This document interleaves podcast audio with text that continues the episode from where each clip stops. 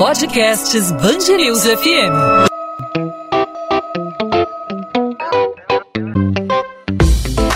Dois às 20, com Maurício Bastos e Luana Bernardes. Rio de Janeiro fechou o ano de 2021 com um saldo positivo de 178 mil empregos gerados. Esses dados são de um levantamento do Cadastro Geral de Empregados e Desempregados, divulgado nesta segunda-feira pelo Ministério do Trabalho e Previdência. O Estado teve o terceiro melhor resultado, com mais de 1 milhão e 300 mil novos postos e 1 milhão e 100 mil desligamentos no ano passado. O Rio ficou atrás apenas de São Paulo, que criou 814 mil empregos empregos e de Minas Gerais, com 305 mil novas vagas. Apesar do resultado positivo no acumulado de 2021, o Estado perdeu mais de 4 mil empregos no mês de dezembro, uma queda de 0,14% em relação ao mesmo mês do ano anterior. O repórter Pedro Dobal conversou com o economista do FGV Ibre, Rodolfo Tobler, sobre esse cenário. Você acompanha agora o bate-papo aqui no podcast 2 às 20. Bom, nós estamos na linha com Rodolfo Tobler, ele é economista do Instituto Brasileiro de Economia da Fundação Getúlio Vargas. Rodolfo, primeiro, muito obrigado pela sua entrevista e por ter aceitado nosso convite. Os dados divulgados hoje, nesta segunda-feira, pelo Ministério do Trabalho e Previdência, apontam que o Brasil terminou um ano com um saldo positivo de 2 milhões e 730 mil vagas de emprego com carteira assinada. Foram quase 20 milhões e 700 mil admissões e 17 milhões 969 mil desligamentos. Na sua avaliação, esse é considerado um resultado positivo? Como que ele foi recebido? Né? Esse é um número que está acima ou abaixo do que era esperado para o ano passado? É, esse é um resultado positivo. É importante a gente sempre considerar esse contexto de pandemia que a gente vem vivendo já aí há quase dois anos. Então, assim, o resultado de 2020 teve uma tendência de ser mais negativo. A gente até fechou o ano com saldo negativo e agora se consegue mais que devolver essa perda de 2020, já tendo uma recuperação mais forte em 2021. É, era um resultado esperado, principalmente porque em 2021 a gente tem a contribuição, a importante contribuição da vacina, então de fato houve mais flexibilização, a atividade econômica teve um rendimento, um ritmo de recuperação mais forte, então aqueles segmentos que demoraram mais a se recuperar como serviços, que emprega muito, teve uma recuperação muito mais forte em 2021. Então era natural que, que tivesse esse resultado um pouco mais forte agora em 2021 comparado a 2020, e conseguisse mais que recuperar aquela queda do ano retrasado. Bom, queria perguntar agora também sobre quais setores tiveram mais impacto nesse resultado, né? Quais foram as áreas da economia que mais contrataram ao longo do ano passado, Rodolfo? É, de uma maneira geral, todos os grandes setores tiveram um rendimento positivo, mas acho que o destaque fica realmente mais para o setor da, de serviços, porque ele realmente foi o que mais teve o saldo mais positivo. E também porque ele era o que mais sofreu ao longo da pandemia.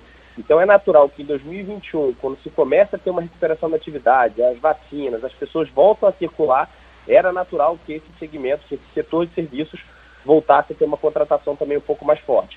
Então acho que de maneira geral, quando a gente olha aqui os resultados, o setor de serviços, também comércio, acabam apresentando um resultado um pouco mais forte, um pouco por isso, porque eles estão devolvendo o que mais perderam ao longo da, do, do início da pandemia, em 2020, mas, de uma maneira geral, o resultado é disseminado, atinge as principais áreas da, da economia, e aqueles que não tiveram uma alta tão significativa foi porque também em 2020 já tinha um resultado um pouco melhor.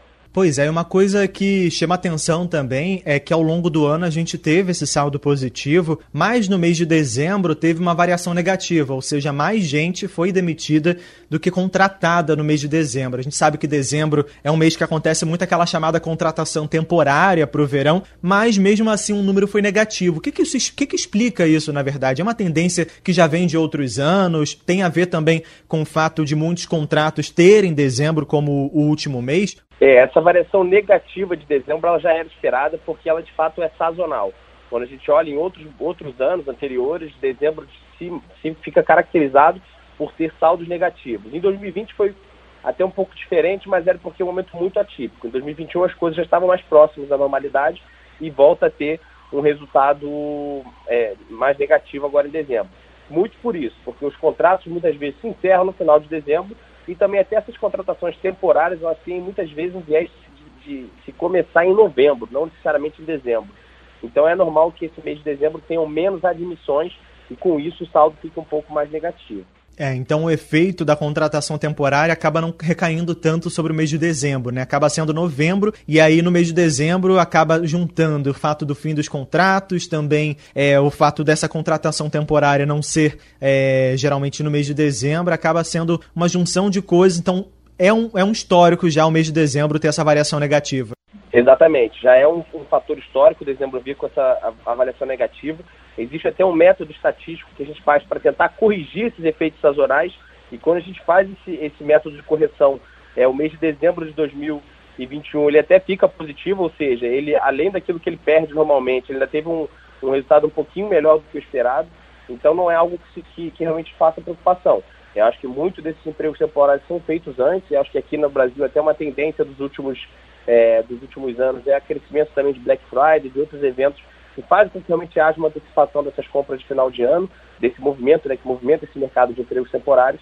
Então já era esperado esse resultado negativo, não é algo que assusta, mas é, quando a gente faz esse ajuste sazonal que se chama, o resultado até fica um pouco positivo.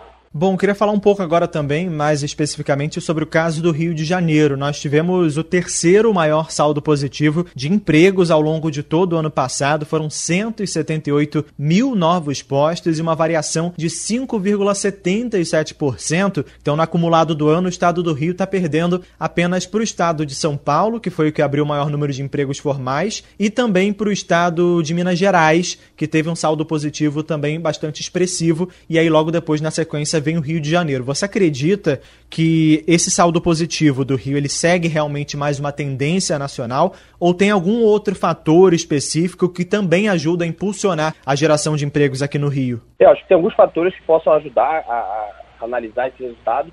É, primeiro que, que realmente me parece ser algo é, um, um desempenho parecido com o que acontece no Brasil, mas é importante frisar que o Rio de Janeiro, comparado a outros estados, ele tem, ele tem mais uma tendência maior de formalidade do que outros. Então, quando a gente compara com alguns estados de norte, nordeste, que tem uma informalidade maior, o Rio de Janeiro acaba sobressaindo. Como esses são dados apenas de contratações formais, há uma tendência de que haja uma maior abertura aqui no Rio de Janeiro. Mas mesmo quando a gente compara com outros estados, que também tem um grau de formalidade alto, como a gente pode ver no sul do Brasil, é, o Rio de Janeiro se destaca também porque é, o tipo de, de, de, de serviço que tem aqui, né, atividade econômica como atividade econômica de serviços, teve um crescimento maior, o Rio de Janeiro acaba se destacando também de maneira favorável. É também importante frisar que também é, essa recuperação é, é uma certa compensação do que houve em 2020, então é um andamento dessa recuperação.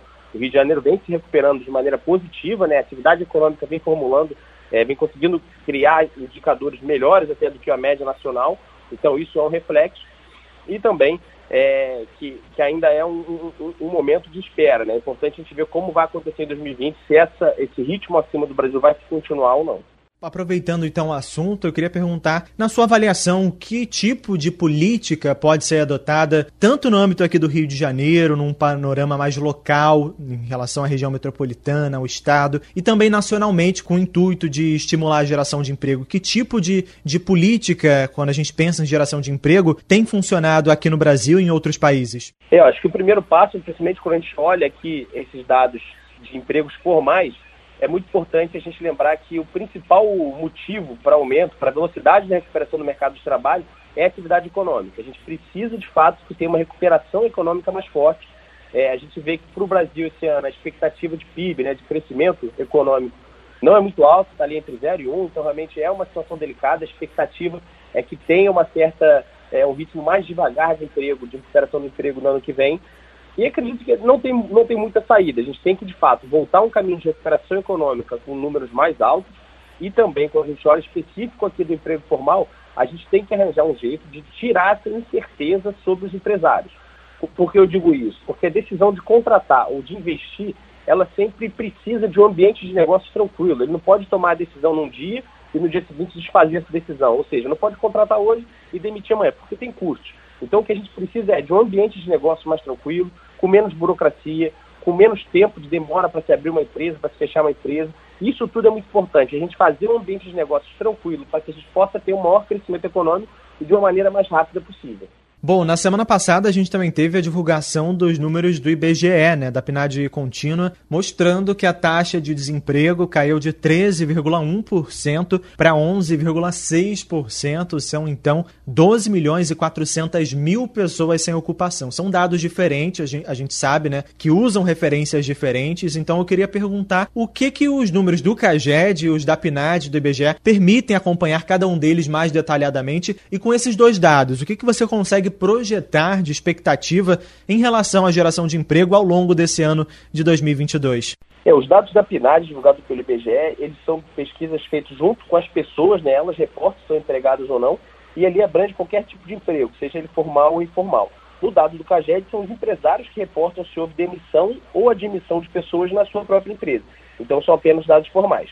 O que a gente tem visto nesses dois dados é que há uma, uma tendência de recuperação do emprego, principalmente ao longo de 2021, depois daquela segunda onda. Os dados da PNAD também estão um pouco mais defasados, mas mostra pela primeira vez que a gente recuperou o que foi perdido ao longo da pandemia. Foi o primeiro resultado ali que deixa o número de pessoas trabalhando acima do nível pré-pandemia. Mas acho que também o que os dois resultados mostram em comum é que a gente não pode olhar só apenas por o número de empregos criados. Também tem que ser olhado para a qualidade desses empregos, porque a gente ainda tem é, empregos com remuneração mais baixa, as pessoas estão ficando com seu poder de compra reduzido, a inflação tem sido muito elevada. Então, ainda não quer dizer que a gente tem tido essa recuperação do mercado de trabalho, que a gente já está voltando ao melhor dos mundos. Primeiro, que o nível pré-pandemia não era um nível excelente, era ainda uma saída de recessão, e também porque a gente tem que começar a olhar um pouco mais para a qualidade desses empregos. O aumento da remuneração média, para que as pessoas possam voltar ao seu poder de compra um pouco mais alto e ajudar também a contribuir nesse crescimento econômico. Pois é, e ao longo do ano passado, você mencionou a qualidade dos empregos gerados. Você diria que a qualidade desses empregos, desse saldo positivo que a gente teve, foi, foi de que tipo? É, a tendência que a gente tem visto nessa última, desde a dessa última recessão que a gente não sabe se saiu ou não, assim, desde o início da pandemia, quando a gente começa uma recuperação, a tendência ainda é de um emprego com menor salário, com menor produtividade. Quando a gente olha os dados é, da PNAD, que também tem formalidade, é ela que vem puxando mais essa recuperação do mercado de trabalho nos últimos meses. A formalidade tem contribuído também, mas como também temos visto, com salário um pouco mais baixo. Então, isso tudo mostra que ainda não é uma recuperação tão virtuosa assim. É claro que é importante a gente recuperar esses empregos, que as pessoas possam voltar a trabalhar, mas não é suficiente. A gente precisa também voltar a ter uma, uma criação de empregos de mais qualidade, com salários mais altos, para que assim a gente possa voltar a ter um poder de compra maior para as pessoas. Rodolfo, ainda sobre os números do desemprego e também dos empregos gerados, teria algum outro ponto importante que você gostaria de reforçar aqui para o ouvinte do podcast 2 às 20? Eu acho que o mais importante, a gente, quando a gente começa a olhar para 2022, mesmo tendo essa onda de, de Covid agora nesse início do ano, passando por isso, imaginando que ela possa ser, é, a gente possa passar por ela o mais breve possível, quem vai ditar o ritmo de recuperação do mercado de trabalho, seja ele formal ou informal, é a atividade econômica. Então, o que a gente precisa de fato é voltar a ter um crescimento mais forte, que as coisas possam se tranquilizar, uma redução da incerteza. É claro que é um ano difícil, é um ano de eleição, ainda tem essa, a Omicron atingindo um pouco nesse início do ano, mas é isso que a gente precisa. Se a gente tiver um crescimento mais fraco, o mercado de trabalho também vai ter uma, uma recuperação mais lenta. Nós conversamos aqui no podcast 2 às 20 com Rodolfo Tobler, ele é economista do Instituto Brasileiro de Economia da Fundação Getúlio Vargas. Rodolfo, muito obrigado mesmo pela sua participação aqui no podcast e por aceitar, claro, destrinchar esses números aqui para os nossos ouvintes do podcast 2 às 20. Eu que agradeço o convite, estou à disposição para quando precisar. 2 às 20, com Maurício Bastos e Luana Bernardes.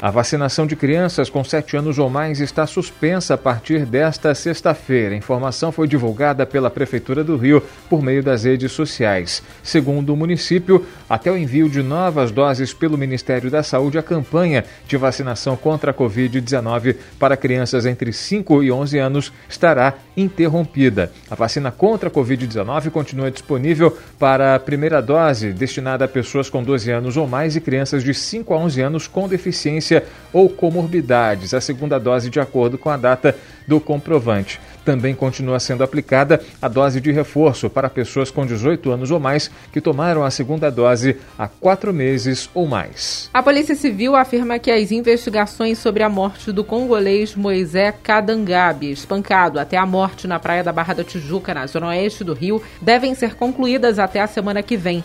A corporação disse que teve acesso às imagens do circuito de segurança e, embora os investigados saibam de apelidos de possíveis envolvidos, os criminosos ainda não foram identificados. A polícia vai ouvir ainda esta semana testemunhas-chave nas investigações. Segundo parentes, Moisés saiu de casa no dia 24 de janeiro dizendo que cobraria as diárias atrasadas do quiosque onde trabalhava, próximo ao posto 8, mas não voltou. Enquanto aguarda o processo de extradição, preso na Colômbia pela Interpol, o contraventor Bernardo Belo se torna réu por homicídio triplamente qualificado. Ele e outras cinco pessoas foram denunciados pelo Ministério Público do Rio pelo assassinato do bicheiro Alcebiades Paz Garcia, conhecido como Bid, em fevereiro de 2020.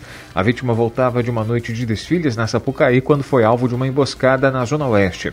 A decisão é da juíza Tula Correia de Melo. Segundo o MP, a motivação do crime é a disputa por pontos do jogo do bicho na Zona Sul. As investigações apontam que, mesmo preso, Bernardo Belo seguiria no controle do espólio da família, mas a polícia monitora se alguém irá substituí-lo. O superintendente da Polícia Federal, Tássio Musi, afirma que o processo de extradição não tem prazo definido, mas pode ser abreviado. Os promotores do Ministério Público já monitoravam Bernardo Belo antes da expedição do mandado de prisão. No dia 8 de janeiro, ele viajou com a família para Dubai, nos Emirados Árabes. Depois seguiu para a Holanda e Colômbia. No entanto, no dia 24, a justiça determinou a prisão preventiva.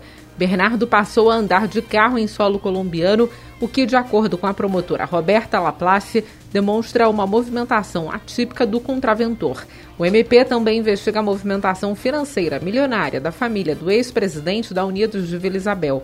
Uma das formas para a lavagem de dinheiro do jogo do bicho vem de comércios com uso de laranjas. Um deles, uma pequena loja de roupas, foi identificado no Terreirão, na zona oeste da cidade. O passe livre municipal volta a ser aceito nos transportes públicos do Rio e é ampliado a estudantes de universidades públicas. O benefício estava suspenso desde o início da pandemia de Covid-19. Agora, a gratuidade contempla não só alunos da rede pública dos ensinos fundamental e médio, mas também estudantes universitários com renda familiar per capita de até um salário mínimo. Os estudantes podem utilizar quatro viagens de bilhete único por dia, incluindo finais de semana e feriados, totalizando 76 por mês. As unidades municipais de saúde do Rio registraram queda de 26% na procura por atendimento de pacientes com síndrome gripal na semana passada, na comparação com a semana anterior. O número foi divulgado pela Secretaria Municipal de Saúde, que também observou a redução dos casos confirmados de Covid-19. Diante da explosão dos casos da variante Ômicron, a cidade do Rio registrou pelo menos 10 mil casos diários por 12 dias consecutivos. Em contrapartida, os números estão em queda desde o dia 21 de janeiro. Na sexta-feira passada, por exemplo, o município registrou pouco mais de 2.900 casos confirmados. 2 às 20.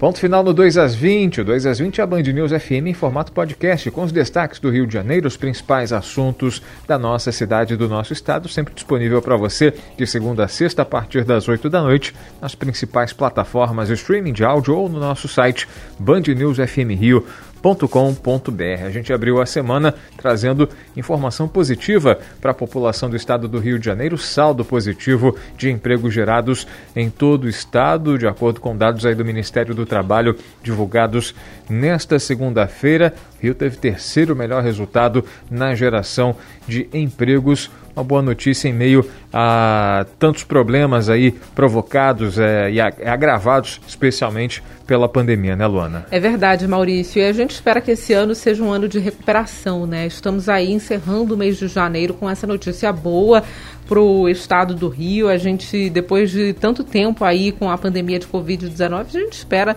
uma retomada segura, né, com ampliação da vacinação contra a Covid-19. Temos aí, como acompanhamos no giro de manchetes aqui do podcast, redução dos casos confirmados da doença, pelo menos aqui no Rio de Janeiro. Então a gente espera aí que a situação seja mais confortável em 2022, né, até com redução aí, com uma inflação um pouco menor para os gastos né, ficarem menos salgados no nosso bolso. É o que todos nós esperamos. Bom, podcast 2 às 20 volta nessa terça-feira e, claro, a gente conta com a sua audiência e também a sua participação. Você entra em contato com a gente fazendo a sua sugestão, a sua crítica, tirando a sua dúvida, mandando a sua pergunta, interagindo com a gente. Participe pelas nossas redes sociais. Comigo você fala no Instagram, mande sua mensagem na minha direct. Maurício Bastos Rádio é endereço para você falar comigo. E com você, Luana? Comigo pelo Instagram também, Bernardes Underline Luana, Luana com dois N's, onde eu falo sobre a coluna de literatura aqui da Band News FM do Rio de Janeiro. E claro, também você fala com a gente nas redes da Band News FM, não só no Instagram, mas também no Twitter, no Facebook. Temos o nosso canal no YouTube com muitos conteúdos.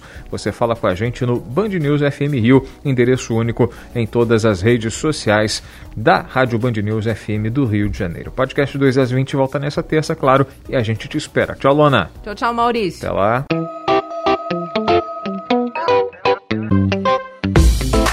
Dois às 20, com Maurício Bastos e Luana Bernardes.